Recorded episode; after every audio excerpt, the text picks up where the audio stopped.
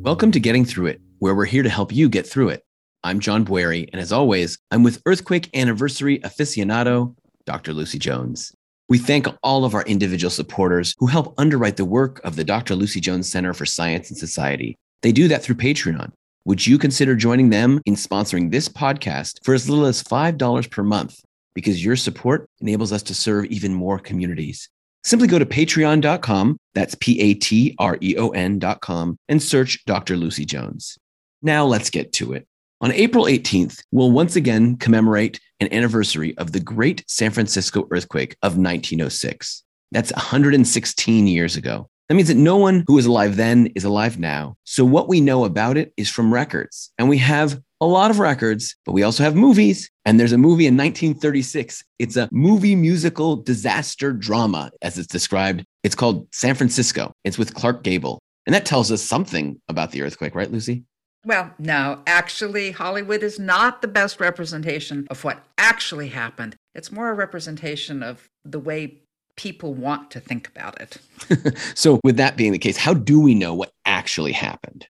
Well, of course, nineteen oh six may seem like a long time ago now, but in fact, we already had the University of California, Berkeley, we had Stanford, we had plenty of scientists beginning to look at the natural world. The nineteen oh six earthquake generated an early scientific report commissioned by the Carnegie Institute called the Larson Report, usually, where they went and documented physically what happened, the observations they could make on the Earth of what happened during the earthquake, but also what they saw happen was rupture of the San Andreas Fault. It was the first time that fault got recognized. It got called that because it ruptured through San Andreas Lake, just south of San Francisco. And part of the report actually went and mapped the full extent of the San Andreas across California. Was that the first time we called it the San Andreas Fault? Yes, that's where we came to recognize it, recognize that it extended over the state, therefore the earthquake risk was over the state. That all came out of the Larson Report. It is very rare for a scientific paper to be cited by other papers for more than, I mean, a really good paper might manage to be common for a few decades. The nineteen ten Larson Report is still regularly cited in scientific papers, so it's a very fundamental achievement. We now have all that evidence of how the San Andreas moved. So what actually did happen? Like, describe it, because none of us were there. Very few people actually study the science of that earthquake. What happened on that day? The San Andreas Fault, all the way from San Juan Bautista up to its northern end at Cape Mendocino, ruptured during that earthquake. And that means one side moved with respect to the other. The northwest moved towards the north, the southeast side moved towards the south. It's called right lateral movement. A distance of between four and six meters at most places along the fault. So for us metrically challenged people, fifteen feet, twenty feet of offset across the fault, rupturing, pulling apart everything that actually crossed the fault. We have all of these photographs of offset fences and streams and all these other features. It showed the American scientists the earthquake was connected to that movement on the fault. Now, whether the shaking made the fault move or the movement of the fault caused the shaking was not completely agreed upon. We had correlation rather than causality out of those observations. So what were the scientific implications from the report, from this rupture? What actually did we take away from this earthquake? It really was the beginning of seismology in America. I have heard a few American seismologists claim it was the beginning of seismology, period. But of course, for the previous twenty years, we were seeing a lot of work going on in Japan. In fact, a very famous Japanese seismologist, Professor Omori, who had described aftershocks, we describe aftershocks with Omori's Law even now, came over to California to help advise on the American scientists about this. The story is, is that as he got off the ship from Japan, he ended up being physically attacked in a case of anti-Asian hate bias back then and was physically injured. And he luckily stayed anyway and helped us really study this. It helped us know, one, that earthquakes happen on faults. That was really obvious, even though, as I said, the which was cause and which was effect wasn't clear right away. And it was interesting. This was a difference with the Japanese, because most Japanese earthquakes are offshore. They don't see the fault. They were seeing it through seismograms. And when you see it on a seismogram, you see what's called a double couple motion. You see two quadrants moving in one direction, two quadrants in the other, where the thought was if it was moving on a fault, you would just have single couple motion. And so it was a debate that went on for decades. And it wasn't until the nineteen fifties that there was a theoretical explanation for why you saw what you saw from fault motion. And we were able to resolve sort of this American-Japanese controversy because of it. Here in California, we're very clear about the faults, but we weren't so sure about the seismograms.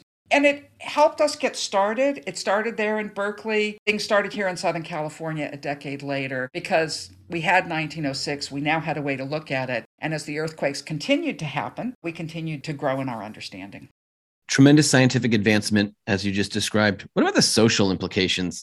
I remember hearing about the Great San Francisco earthquake and fire, right? That's a huge coupling of disasters from this event. You described like what actually was going on there. Earthquakes set off a lot of fires. The fires got out of control. They tried to control them. They sent out an army battalion to blow up buildings to try and stop the fire progressing across the city. But blowing up the buildings set off their own fire, so it didn't work very well.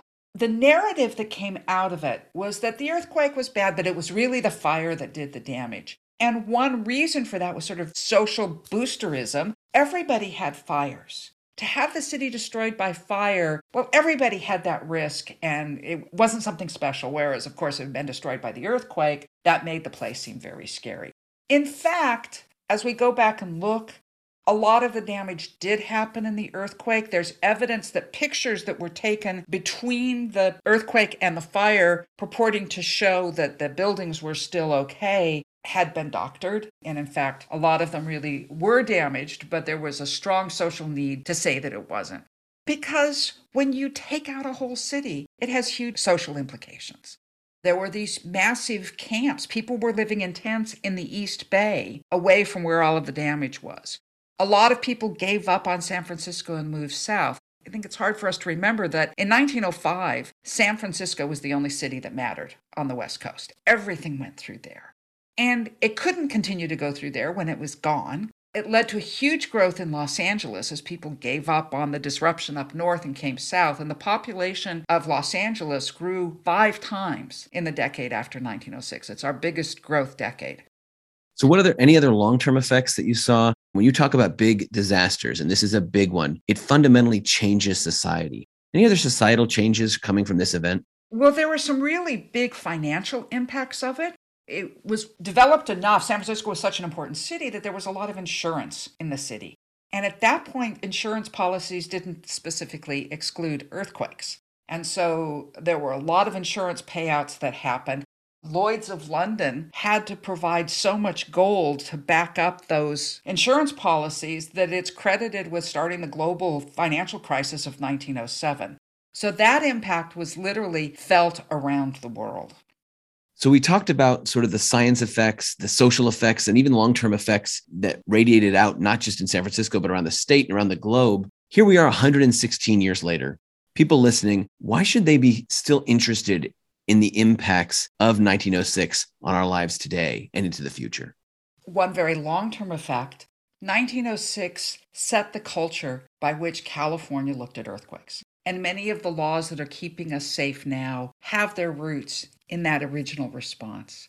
Even some of our more modern technological solutions have roots back then. There was a professor at Berkeley, Gilbert, Carl Gilbert, who noticed the very first seismograms. There was one seismometer at Lick Observatory in, in Mount Hamilton, but then also they've been able to document how the waves moved out from newspaper reports and such. And he realized that the waves had to travel at the speed of sound. They were sound and shear waves. And he actually suggested that if we could have used a telegraph to send the word that the earth was moving in San Francisco, they would have gotten that telegraph message before the waves themselves had arrived in the city of Santa Rosa, which is right on the San Andreas Fault, suffered extensively, really more damage than San Francisco itself did during this earthquake. So the concept of earthquake early warning, using the speed of light, the telegraph, to transmit the information about the waves faster than they can travel themselves, was actually proposed in nineteen oh six. And of course, it's only now, like in twenty sixteen, that we finally started implementing it in California.